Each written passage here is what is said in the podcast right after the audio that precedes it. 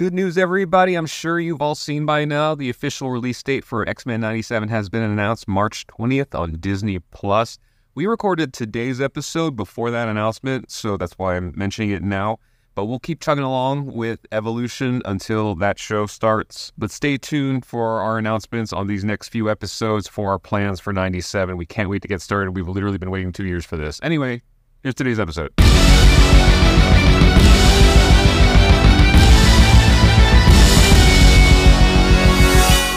So, regardless of what I told Rod in text message, he's hosting this episode. My bad. Go, Rod. it's all good. Welcome to X Men Evolution. I'm already great. Okay. Welcome to X Men Evolution episode 30. I was reading that and like, did I say the right thing? You said everything right. I'm so insecure. I've right just messed up this entire finale recording session, so it's okay. Of Cyclops is waiting for me an X Men animated recap podcast. I'm Rod. I'm generally confused, so that's not special to this. And I enjoy X Men stuff, including this finale. I've been enjoying a lot more than I expected. And I'm JC. And by the time this goes live, I believe the following Sunday, I will be back to active live streaming on Sunday nights. Basically, I've committed to starting the week after the Super Bowl. I, at one point, will be doing my final unboxing of MetaZoo cards, which. Ooh Rod knows I love MetaZoo. The company went out of business. Oh no. Yes. good as far as collectability or like not according to people on the internet who are very, very mad at the team at MetaZoo. Oh, I mean, I guess I can imagine that if you invested a lot into it. Luckily, what I've been doing is mostly just been for fun, not looking to do resale and stuff like that. And I never got into like that whole graded cards that are slabbed, like meaning they have like, you know, the grade and they're in hard plastic cases that can't be opened. Those people are very pissed.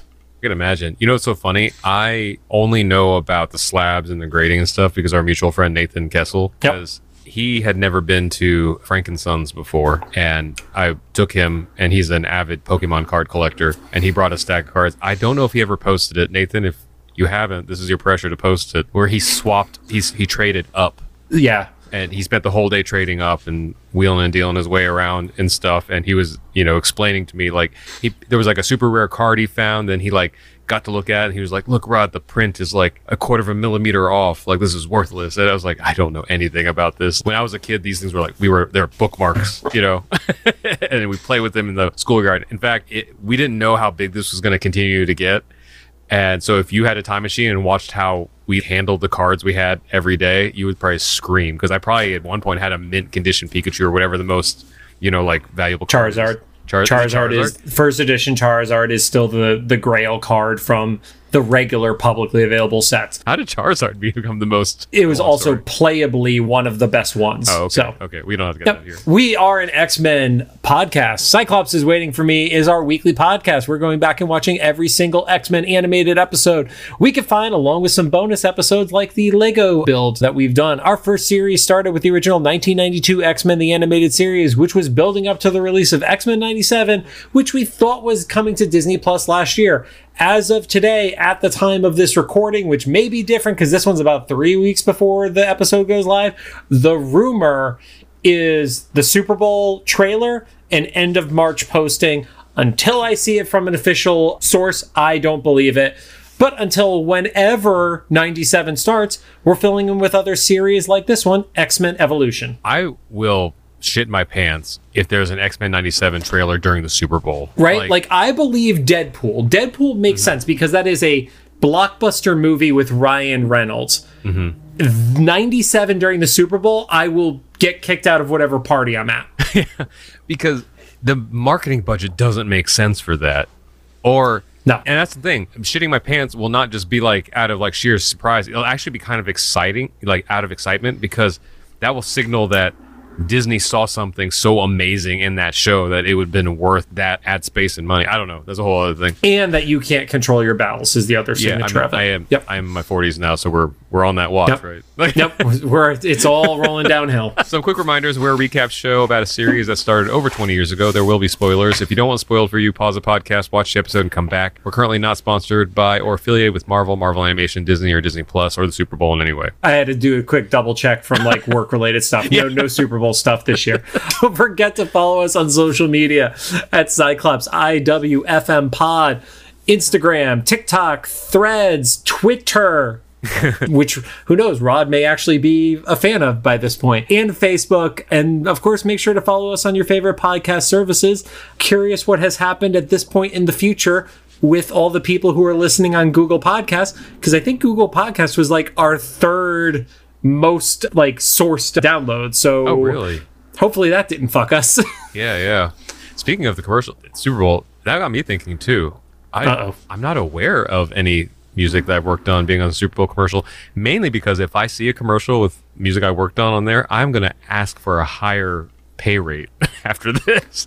oh yeah I didn't you you you literally get to say this is my new rate Yeah, because that'd be a surprise to me too. Now onto the show. Today we're going to be talking about season two, episode 17, titled "Day of Reckoning" Part Two. It also aired May 11th, 2002, and currently sits at an 8.5 star rating on IMDb. I can get that. There's a lot of action Yep. here. This is also like if you ever go on IMDb and you look at an entire series, they will tag some of them as top rated. Mm-hmm. This had the top rated tag before you even click in for details of the episode. I can I can see that. This has a lot of like great fan service, meaning that in the best way possible. So it starts off. and My very first note is for some reason, last time on X Men Evolution doesn't sound right. I'm just used to hearing Cyclops saying previously, just in that cadence. Completely on the same page with you. Like I was like, this feels wrong. And that was the quote unquote cold open. There wasn't like any new, because obviously they just want to pick up from the moment they left our fake cliffhanger on the last episode. Which, if you've forgotten, because for you it's been a week, unless you're binging these later, then whatever. It was Sentinel holding Wolverine, getting ready to like squish him. And The flashbacks go as far back as the Scarlet Witch debut episode, so it's two episodes worth of, of previously on stuff included. Mm-hmm. I guess they want to remind us of like Wanda's feud with Magneto or something.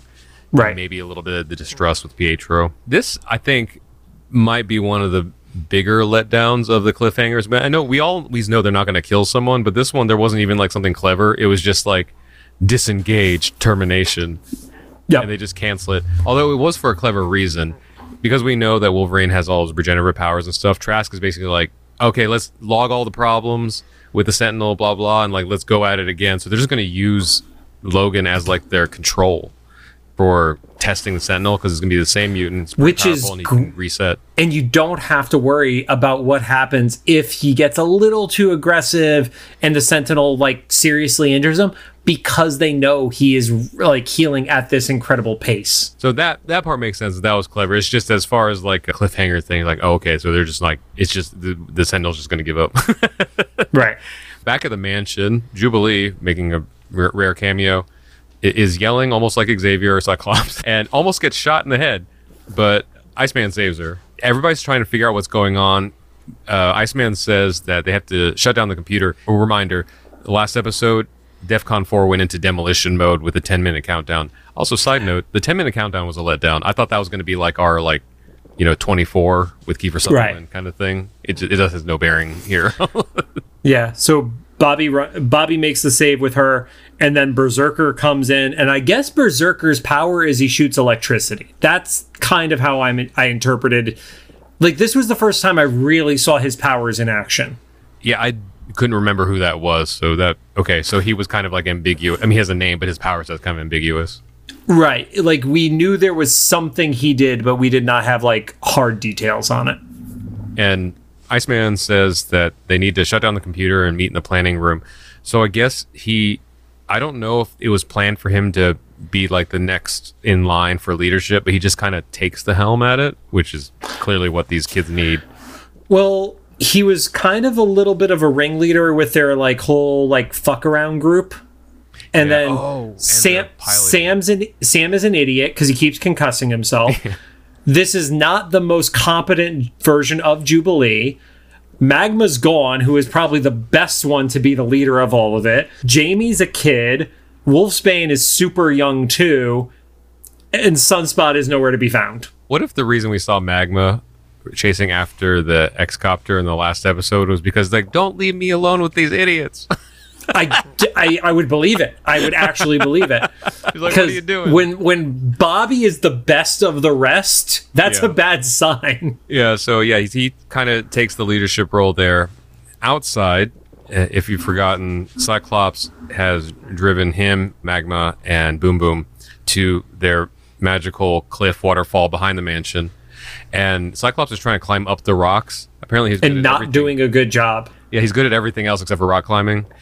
And like, I, I think it was a Boom Boom that kind of gives him some flack. And he's like, "Listen, it, unless one of you has like recently de- developed telepathy, then or telekinesis, then like you try." And then Boom Boom tries to blow up the wall.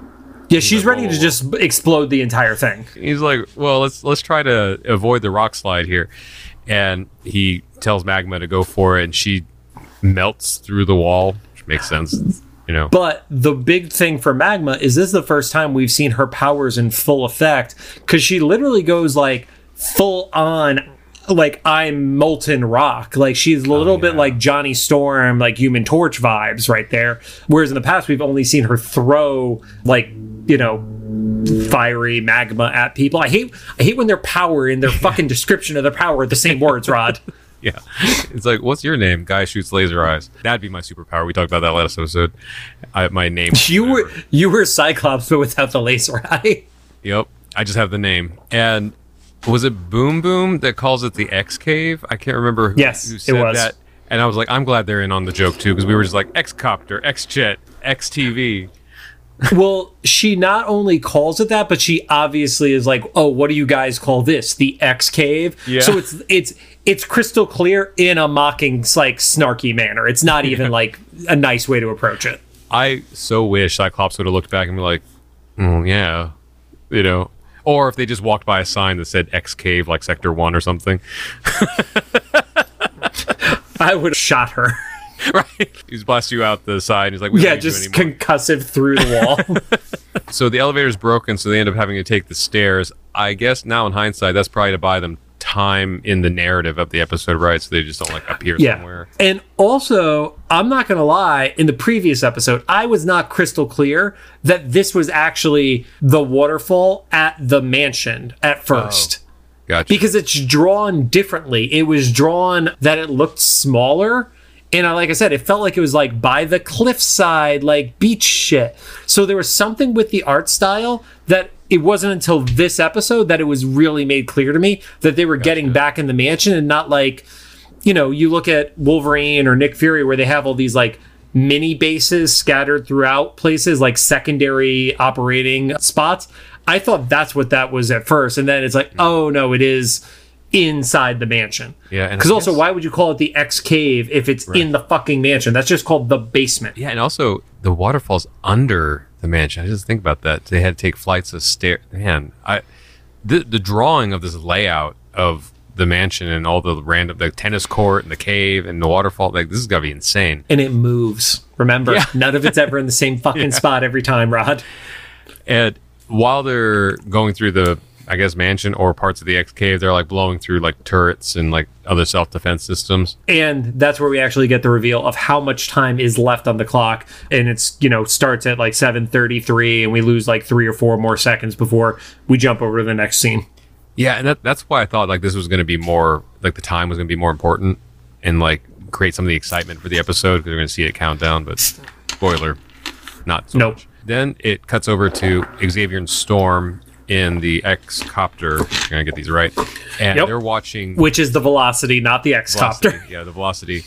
Which why all of a sudden one of the things is all I brand. don't know. Like, I Uh, didn't Xavier- write it. yeah, Xavier and Storm are watching Team Two, is what they're addressing, and Storm is just like, I feel like I should be out there with them. And Xavier's like, No, we're nice and safe in here. We just sent all the children out on the Yeah, field. yeah, he sends the kids to be surprised. yeah.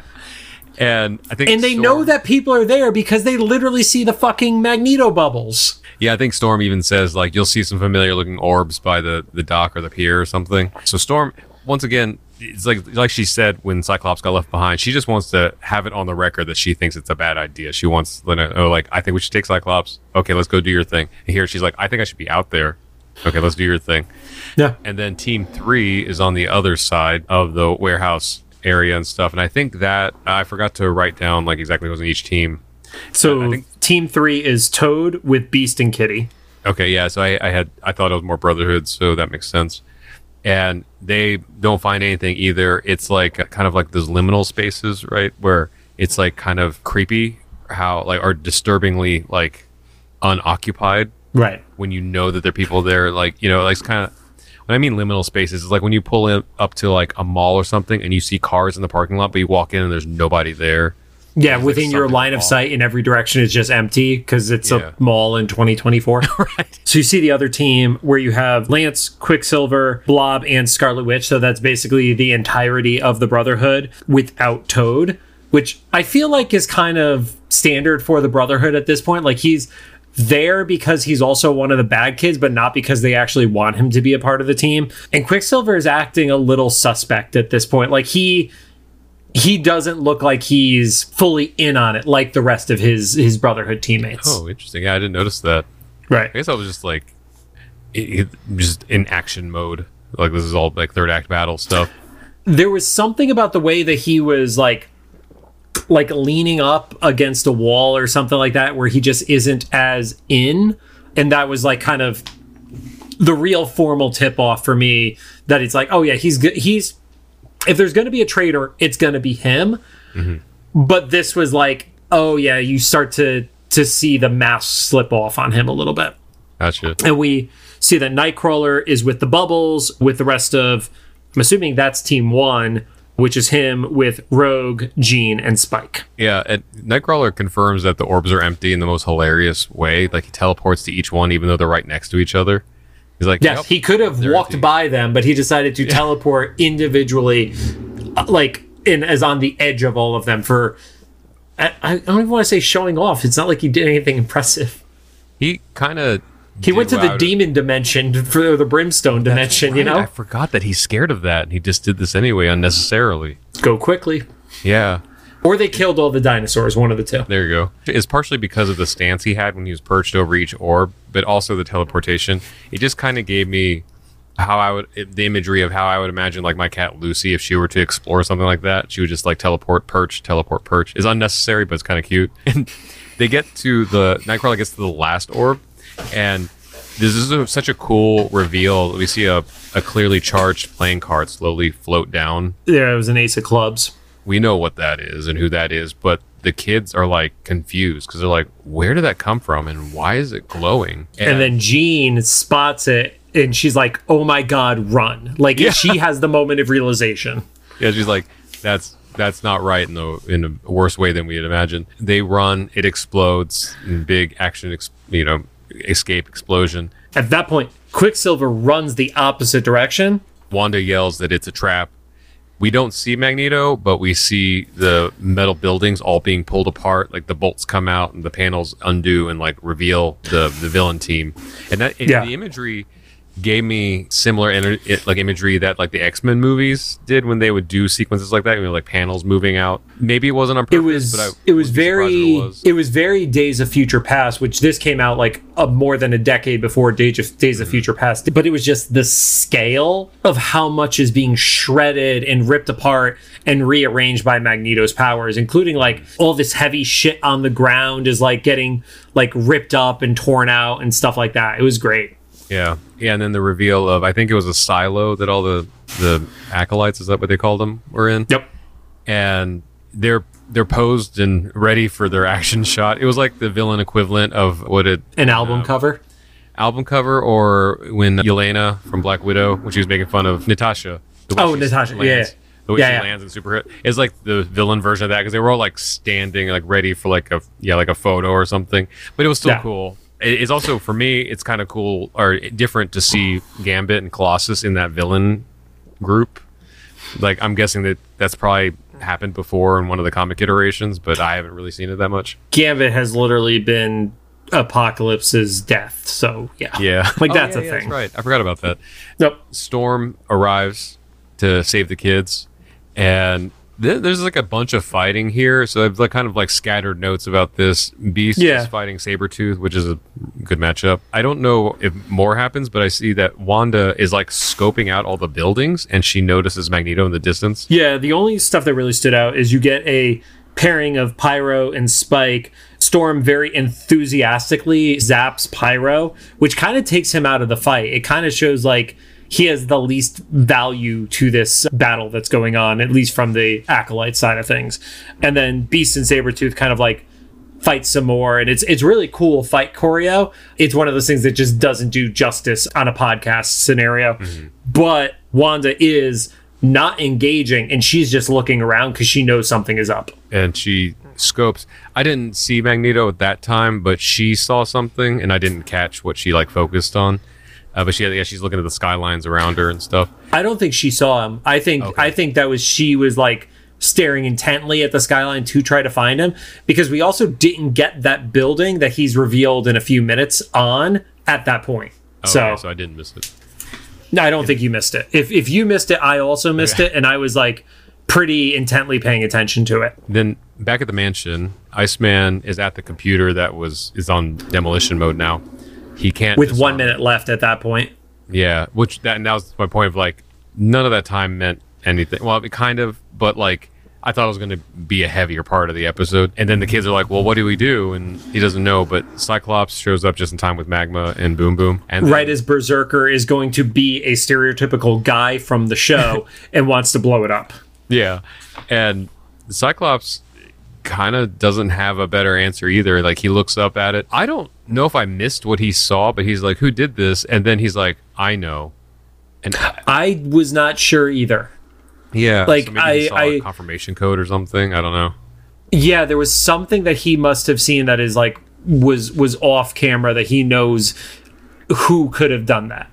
Yeah, and so someone yells like, "We got to get out of here," and he's like, "There's 16 fucking seconds left or something," you know, on this. Th- we like we don't have any time, and they're like, "Well, what do you do?" And then he paused. I thought that there was going to be like this moment where like Xavier's disembodied head floats in. He's like, "You won't have time," you know, to decide.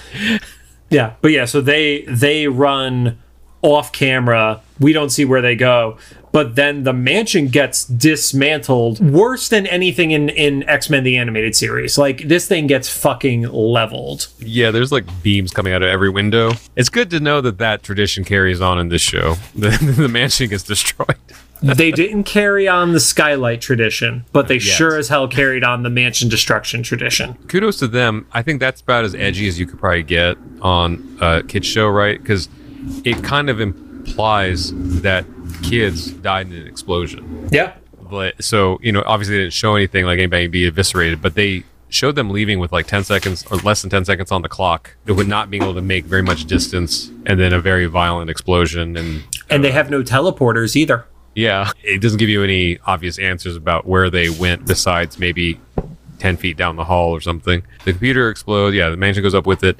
Then we cut over to the Trask facility, and they're basically like running Logan's vitals, and I'm assuming maybe trying to do some stuff to get him to like regenerate a little bit more quickly or something. I don't know. It's just general like medical stuff that's happening with. Yeah, and they like they're showing like his blood pressure, which was 67 BPM, which is that good? Resting heart rate is between 60 and 100 beats per minute, so I guess he was in good oh. shape. Well, Makes sense. Yo, so funny, not funny. Well, funny now, not funny then. When I was sick over the holidays, the second night, because I slept for two days straight with the first two to get over everything. One time I woke up in the middle of the night because my Apple Watch, which I usually take off before I go to bed, but because I was passed out and sick, I just left it on. Like woke me up because it said I needed to go to the hospital because my resting heart rate was over 120 Jesus, Rod. and I probably would have done something about it, except I just passed out and then woke up the next day. Have you talked to a doctor since then? well, the thing is, you I went and looked because you know it keeps track of everything on my phone. Everything Right. has been normal since I got better. Those first two days, though, like my that and specifically that one night, whatever my body was fighting, it was like working through it. So yeah, I was like, okay. Anyway, Okay. that was my the reason that brought, came to mind was because Your heart like- rate was double Wolverine's. That yeah and it gave me it, that kind of gives me like a scope of like what is bad and what is Yeah. better you know it's like 120 while you're sleeping not great so they're running all the stuff on Wolverine, getting ready for like the next test. They like are able to repair that Sentinel really quickly. Or I guess they have another one maybe or something, or whatever adjustments they were making on the Sentinel from the previous interaction happens. I don't think it got fucked up that bad, honestly. He got stabbed though, right? Well, it wasn't even the. It wasn't even get fucked up. It's just that you know Trask said like take these notes and like adjust them, Right. and it's just wild to me because like how large and complex the Sentinel is or must be. I don't know for a fact. I have to like reset like a mic in recording, it takes longer than what it looked like in this episode. Maybe the parts are just like super interchangeable. Like, cool, the arm is fucked up. Here's a new arm, and it just plugs in and auto configures. they notice that Wolverine has these crazy regenerative powers, which I guess they weren't as aware. They probably just thought him as the claw guy. They see the footage of like the X Men and the acolytes fighting. They're like, let's fucking go, boys. yeah, yeah, and th- so that was when it was clear to me like, okay, so these teams aren't working together. I know there've been clues throughout the whole Right. both episodes, but for me, I was like kind of going back and forth of like, is there some sort of deeper plan here? There was, not the one I thought, but this was Right. like, okay. So Trask doesn't know, like he, for because the suspicion I had was like, was there like some sort of backdoor deal of like Magneto distracting the X Men so that this thing could happen down there? But that wasn't the case. He just got super lucky. To your point, he was like, oh man, we got all of them here. But See, yeah, I let's do it. I got- I got a little bit of a vibe that Magneto picked the location because he knew about Trask, and I that's why I also think, like I alluded to in the previous episode, the informant is somebody tied to Magneto, possibly Quicksilver, who's feeding the like this agency group information. Oh, okay. Yeah, yeah. So he's he's like triple agenting. I did that last time, not double, double crossing. Triple crossing? Is like- it a triple cross? Because if he's not telling him who he is, then it's not really a cross. It's just kind of like planting misinformation. So, yeah, they the like, as we mentioned before, the Sentinels are like back online, uh, and so Trask is like, yeah, let's let's send them out and, and test them on a variety of mutant powers. This was interesting. So outside, all the X Men are still fighting. Rogue turns a I got notes on this scene. runs into Gambit. Oddest sexual tension. Well, a, So, clear sexual tension. it's Rogue and Fuckboy Gambit here. There Yeah, is yeah. no other way to describe the interaction on them because he pulls out a card and then they start eye fucking each other. Yeah, it's how like um n- like 2000s boy band member would like seduce a girl in a music video. That's why I hate this design because his facial hair looks like fucking Chris Kirkpatrick. Oh, there you go. And I want to say by this point, Chris Kirkpatrick had cut his hair so it was shorter, so it looked even more like him. That's so funny. Yeah, but it just had that whole like shh, don't say anything, girl, you know, like that vibe. But like I guess we're assuming that Gambit and maybe even Colossus and stuff are as young as the X-Men. I'm hoping. I'm hoping. because when in the context of all the other acolytes, my first impression was they were all older, like not as old as Magneto, clearly, but like maybe Storm's age or something. Like and Sabretooth is probably close in age to Beast and Storm. Uh, Not Wolverine. I, th- I think I think that's he's younger, Wolverine. at least based Okay. on the context clues right now. so, if that was the case, that seems a little creepy or a lot creepy. But I'm I'm gonna say that for my own sake, that they're about the same age, and he was like you said, just being a fuck boy, and she kind of falls for it because she's just like hypnotized. And they almost kiss. Like there's Yeah. like a moment where I thought they were gonna fucking lean in. I, me too, and I thought that was going to be like Gambit's mess up. Yeah, because he would get drained. Right before Rogue, I think starts taking her glove off too. Before she She had her glove off and she was ready to to to touch somebody. Yeah. okay, that's Fuck! not this week. okay, found it. Oh, Thirty-three minutes. Fuck okay. Gambit's the clip. I, I will definitely be looking for an image appropriate for this. So yeah, so she, so he hands her a charged card, and I then she- believe it's a it's a Queen of Hearts. I, okay. Oh, or it's it was a it was definitely a queen. and he just walks away slowly. She's still kind of hypnotized. And then she realizes it's fully fucking charged. She's like, "Oh fuck, And so she tosses it, blows up some crates or whatever. But Yep. clearly, that was an homage to like the romance they normally ha- or the tension they normally have. Right. We haven't ever seen Gambit before this, and and we don't know his context, his age, or anything. And so just like kind of a little bit unsettling to begin with. But if we like don't assume the worst, it's just like a fun little like nod to Rogue and Gambit. Otherwise, Colossus is fighting Yep. Toad, which I thought was a really interesting matchup because like Sabretooth, Beast, Gambit, Rogue. Yeah. I don't Sorry, know if Toad has always it. been animated this way. This is the first time I noticed it. His eyes are like super bloodshot, and so like I guess Yeah. he's just the stoner. They're of the usually like yellowish. Yeah. yeah. So this one he had like I think his his iris the center. I haven't been to school in a while. It was like red, or like pinkish Mm-hmm. or whatever and stuff, and yeah, and yellow and, and things like oh he's the yeah okay he's the stoner of the group. That tracks. He basically has permanent pink eye and stoner eye. that applies so much. I mean, that one shower a month ain't cutting it. So Right. The part that I thought was interesting is especially coming off of our recent Pride of the X Men bonus episode that we did. It's so funny to see Colossus and Toad also kind of like swapping sides and fighting each other. Whereas, like, you know, you're used to seeing Colossus fight the big, strong characters. Instead, he's fighting literally the weakest one while as a bad guy. Yeah, as a bad guy, and then Toad is, you know, Actually, at least in doing a head. decent job, too. Yeah, because I guess that makes sense because he's like small and you know kind of being able to evade like a large, slow, bulkier Colossus. Yeah, he's wiry. But then the part that does make sense happens and Blob tags in. I'm like, okay, this matchup makes sense. And then you get definitely a double entendre where it's like, oh, look, it's the big one. Let's compare. I didn't catch that. That's hilarious. So I don't think he said big one. I think he said strong one or something like that. But he absolutely said, let's compare. So then we see Kitty uh, phase through the wall to grab Colossus. I thought she was gonna do it and take him halfway through the wall. And then stop. Yeah, Just become a stone cold murderer. Yeah, well, I thought like maybe they were gonna play something where like he's metal, so he like it stops him, but it doesn't kill him or something. But I, I, Right. I was like, well, let's go for the horror, man. Let's go for the because we already saw Kitty, you know, when she first got recruited, like you know, halfway through the Well, and then in the- her in sheet- the- halfway through.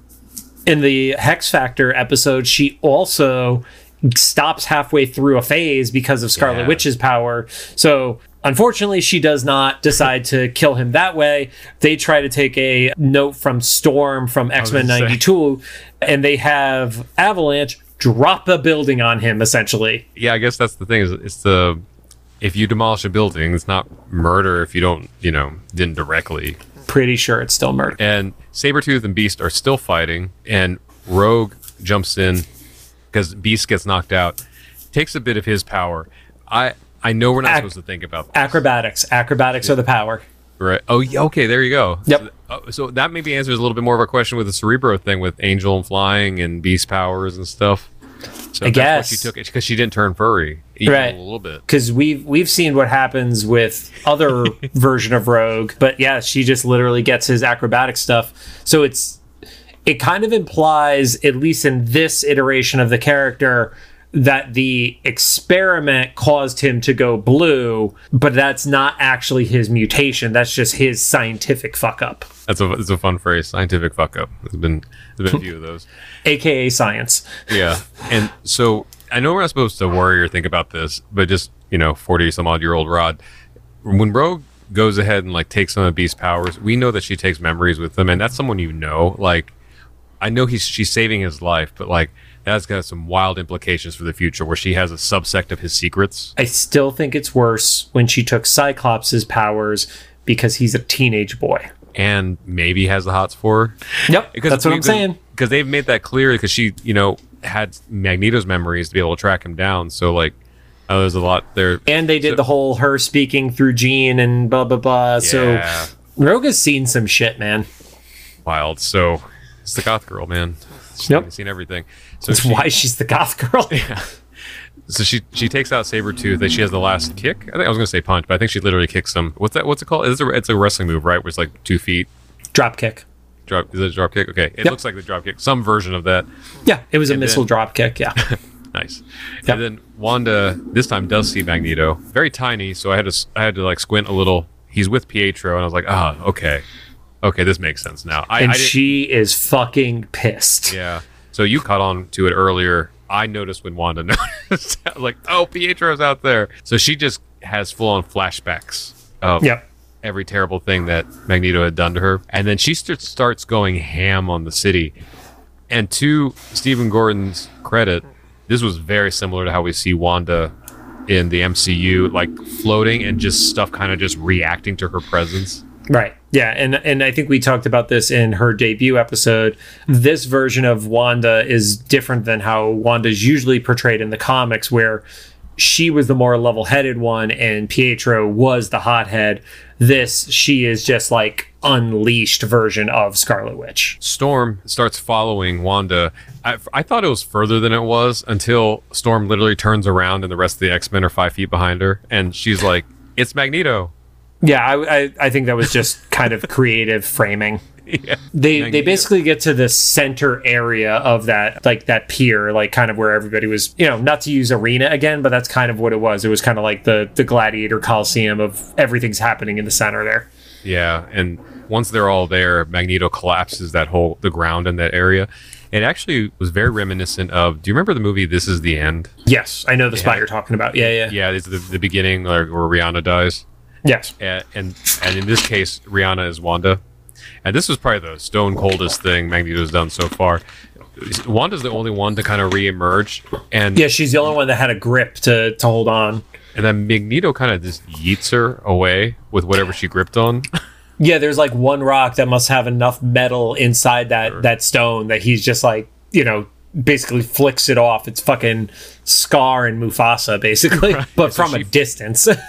Yeah, and since she falls into oblivion, we don't know where that is just yet. Also, this facility, the Trascast, much shallower than I thought. The way they took that elevator down, it felt like it was like Umbrella Corporation and Resident Evil, you know, in that first movie where they go down to the the, the, the facility and stuff. We see a little bit later that they actually just fell into like where Trask and Sentinels and Wolverine were. yeah, I uh, think that's probably one of those creative concessions that it was like it's a deep fucking hole, but like not, you know, 17 stories deep kind of scenario. Yeah. Cuz then they would have all died. right. Yeah. And so when they all land down there, that's when Trask is like, everything's working out perfectly. And so he sends the Sentinels in. At first, when it's like, hey, everybody get ready and there's alarms going off, I actually didn't realize that they landed in his base. Oh, okay. I, I Yeah. knew it was outside. I didn't know it was like directly over the center like that. Yeah. But it, they they kind of gave like one of those like very iconic like charging calls of like time for them to face the future. So I thought that was kind of a cool moment too. And then you get that that full reveal that they are actually just in that basement of the Trask Force, which I know that's not what they are called, but I don't have a better name for them right now. Trask Force is a nice pun from you. I know, and I hate it, Rod. Like you, saw, you saw me wince as those words came out of my face. Everybody's like pretty freaked out, and Storm is like, "Nobody move," and then Trask is like, "Nobody, everybody, hold your fire. It's okay." And then Nightcrawler is like, "Are those footsteps?" Because we start to hear the big clanging noises to imply the Sentinel's on its way, which also the love- kids obviously don't know about yet. Yeah. I also love Toad's comment here because when Storm's like, nobody move, and Toad's like, who wants to move? Yeah. they just fell down a hole. I I hate that Toad is the most relatable character right now. right. He's at because he's saying everything I would be saying in that scenario. then we see that Pietro had been scoping out the hole or the gorge or whatever, and he runs back to the building and reports back to Magneto.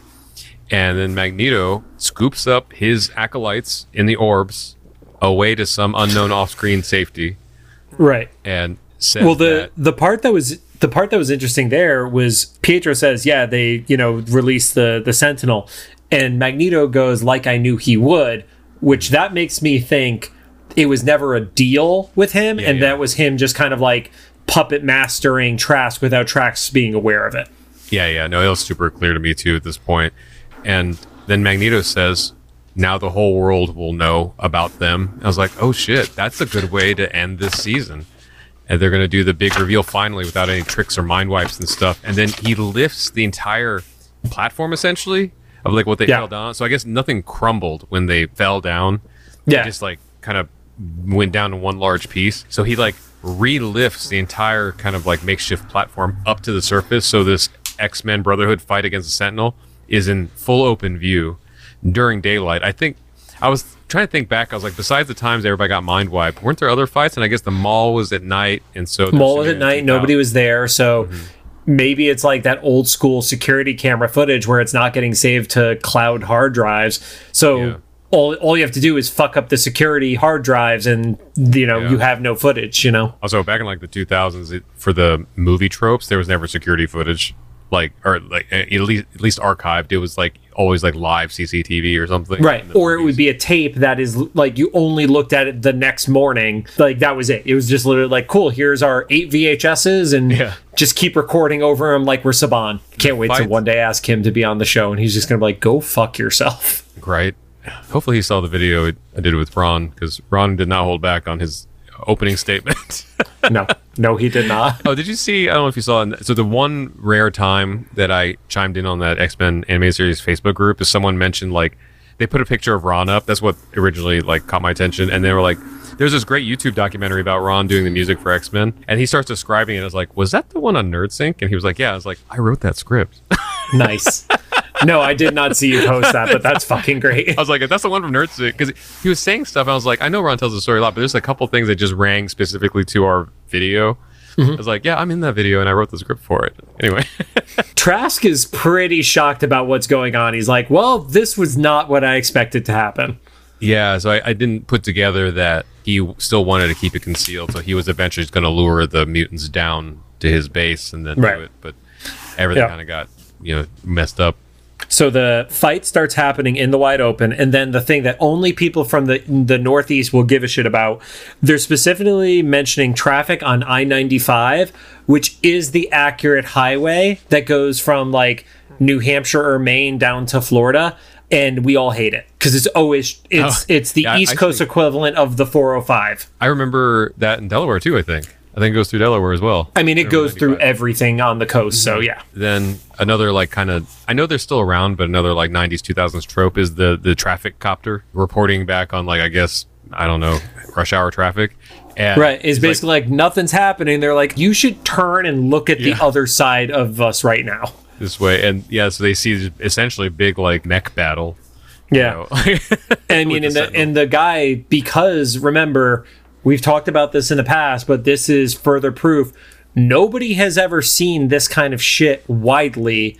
The few people who have seen it haven't been able to get anybody probably to believe them, even though security guards from the Mindbender episode and stuff like that. And he's like, the whole world is going to want to see this. Like, this is the equivalent of catching, like, a landing in, you know, Times Square of a UFO. So, Yeah, and I th- another I guess another important thing that they made sure to specify that because it was a traffic cam, it was already live broadcasting.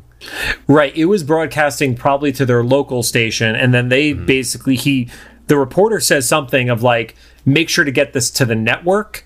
Yeah. Because that's the kind of scenario where it's like, cool, if you're ABC, you could basically send somebody this footage nationwide all at once. So Yeah. it's it it is impossible to put Pandora back in the box. So Yeah, and I said that metaphor wrong. I just want to point out I realize I fucked that put up. Pandora back. in the- I mean, she could go in the box afterwards, but she fucked it up.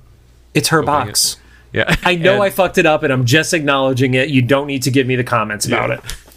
And so the the Sentinel fight with the the Brotherhood and the X Men have like worked their way onto the street, where Yeah. it's just like undeniable. There's like public like within people died. That just hands down. Yeah, like, people are dead. So it it's able to actually take out Storm.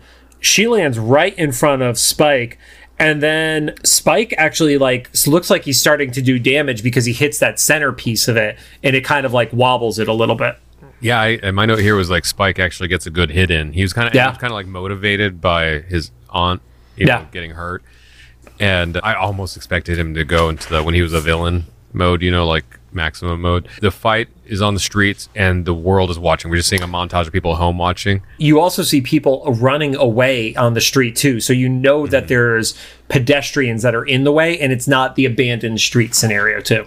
Yeah. Which again, such a bold choice post 9/11, a New York street and people running the opposite directions. Most of the people listening remember that time, but there's I have to explain this to a lot of younger people all the time. There's such like very specific imagery of 9/11, you know, footage Right. and stuff of people running and things. It's just wild to think of like another New York, even animated scene where people like running away from a large threat in the city. So now very Yep. reminiscent of that. As the world's watching though, that there's like this montage of different people at home watching stuff. There's probably more references. because we also see we also see there are three copters above at that point too so we know there's additional footage hitting it Oh, gotcha. Yeah, and there's probably more references. Well, I like that there was like a little funny little reference to Miss Cleo on someone's TV because they were like channel surfing. I, you don't know if it's like directly her, but it's clearly supposed to be a reference to her, 'cause- especially because of the time. There's like Yeah. a, a, a woman like doing the tarot cards and stuff or whatever she uses. and that's Amanda, who is Nightcrawler's possibly girlfriend, who's the one Okay. who's channel flipping. Because we see Principal Kelly, we see Duncan, then Taryn, That's a great Yeah. petty moment seeing Jean on TV. yeah, and then the the final of the five people who are kind of our main five characters that are human that have been associated to everybody. Obviously, Amanda knew, the others did not. But it wraps up with Paul, who is Cyclops' friend who was sitting next to him at the football game in the first episode, who's doing the whole like, I'm pouring milk, but I'm in so much shock that the milk glass is just overflowing into the kitchen. Oh, he didn't die during the class trip episode. No, this is proof that he is not Yeah. dead, nor is he Mystique anymore. So Paul is alive. back on the actual street fight or whatever, the everyone's starting to show up, like the cops are showing up and stuff. And just as the Yep. cops arrive, they kind of go around Storm. She's still laying on the ground. She wakes up, and I don't know what the actual term is, but she just kind of goes nuclear, almost like the Toad scene in the movies, but cooler. Or Yeah, she she's just like- makes a lightning tornado. yeah, but she you could just see the way they animated her character specifically was like angry, like she just had it. I thought it was Well, going to do more 'cause- damage than it really did. because she saw that they had just gelled up both Blob and Spike too. So she's probably freaked out because you know, like we saw Spike freaked out about seeing his aunt get knocked down. She's probably like, "Oh, what are they doing to my nephew? I have to stop this thing."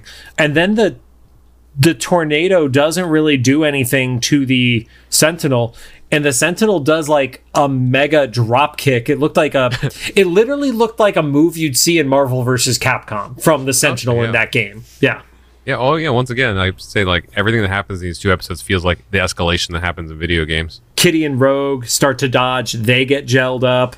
Beast gets caught midair. He gets gelled up. And then Kurt starts to teleport away, and Toad is running the opposite direction. Like they're in like full fledged panic mode at this point. Yeah. And then Marines arrive, and we only know that because I think Toad yells that the Marines are arriving. Yes. and then Magneto does a very Magneto in the movies move where he just kind of like gestures them away, and Yeah.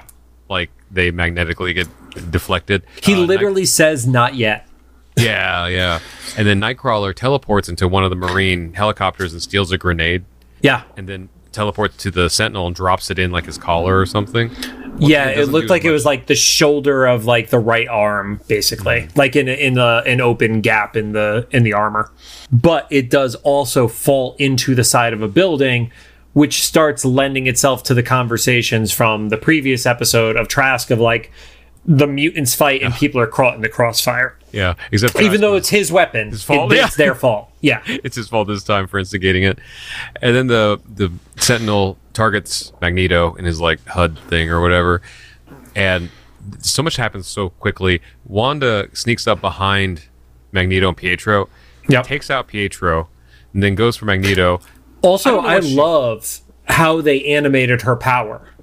Yeah, with the, like, like it was like a weird misty it encompassed them in like a shadow as it's like picking Yeah. them up it was really cool how it was animated And Magneto is freaked. It's probably the first time you've seen him scared, where he was like, "Wanda, you have to let me go. You don't know what you're doing," because he lost control. Because he was kind of like, I think, also deflecting the Sentinel at that time too. yeah So he wasn't able to deflect the Sentinel or the Marines anymore because he was in this thing that Wanda put him in. But he was still able to move because he was kind of slowly like creeping away. Then Xavier shows up, you know, like the dude at the end of Independence Day, and just starts like shooting at the Sentinel. randy quaid yeah, yeah, yeah. yeah And then Wanda basically just sends him away. So that's kind of inconsequential. Then Sentinels shoot missiles at Magneto, but because Wanda had sent away Xavier in the copter, so I guess it wasn't inconsequential. It is just that the reason in the story was that so Wanda would be distracted. So she like led up on Magneto. So Magneto's able to reverse the missiles that got shot at him by the Sentinel, and that's the only thing that takes the Sentinel out. right its own own- rockets basically and then And then- it lands on the roof seemingly where magneto would be with wanda falling off the edge and kurt is able to catch her on the way down so she doesn't splat Yeah, and of course we know that Magneto's not dead, but we're supposed to think that at the time. Yep. As it fell squarely on him. At the bottom, you see the people who are left are Nightcrawler, Toad, Scarlet Witch, Lance, Kitty, Jean, and Storm. And they're basically like, "Uh, we got to leave everybody behind. Everybody else will come back and get them. So they actually have to like abandon people because they they just need to get out of there. Because if they don't get out of there, how are they saving anybody else? And this kind of echoes the first episode of '92, where they're like, "We have to like cut our losses and do our best next Right. time around." Yeah, and then there's a series of news audio montages, basically of just everything that the world has seen at this point. Like at, at some point, they're questioning if they're aliens. Someone does actually bring up mutations. Yeah, there's somebody who's interviewing a senator, and it's like, are they men or are they monsters? So it's a lot of the like, how would we all react if we found out this shit was suddenly real out of nowhere? And you have no context of anything these people have done that is good. You don't know they've saved the world three times already, and you were just completely unaware of it. You know, Yeah. all you have is just there are these things doing actions that no normal human should be able to do, and it's freaking everybody out. Yeah, and so uh, I thought that's where it was going to end, but they have one little last tag to kind of wrap things up for us, but also the cliffhanger for the next season. They arrive at the mansion, and then we, I'd almost forgot the mansion got destroyed, and Because there was that kids- much that happened in the episode.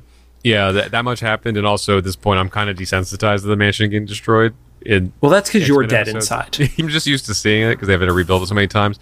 But the kids, like especially Jean's reaction is like she she has the right reaction. She's like, "What about the kids?" I'm like, "Yes, you left all the most vulnerable students in that place," and so they land, and she runs out and just like freaking out because everything's demolished.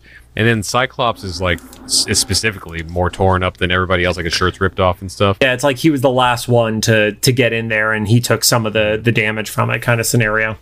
And I was like, how the hell did any of them survive that? And so one of them yells like, Cyclops had us run into the the Cerebro room. Cyclops is visibly upset. He's ignoring everyone's celebration of surviving. Well, he has a quick hug with Jean, but then you see he literally grabs her wrist and moves it out of the way. So he's like, he's like, yes, I'm glad you're alive too. I have to go punch somebody.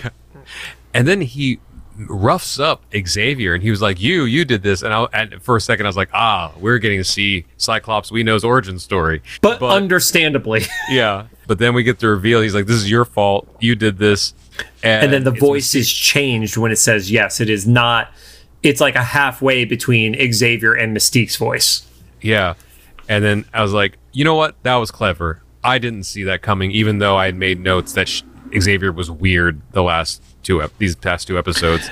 Yeah, and I think my comic bias actually worked against me because I'm used to seeing the shades of gray Xavier versus the like white hat Xavier that you see in 92 mm-hmm. in the movies, you know. And that's pretty much how it ends. That leaves us with Well- the questions we've been asking. You have you have Mystique formally revealed even though we've said it, but then she says things are about to get much worse. Like that's the mm-hmm. fucking last thing said in this season. The only real question that leaves us with, besides if they're going to save the team members that got jailed and captured, is at what point? God, they. I hope they have to.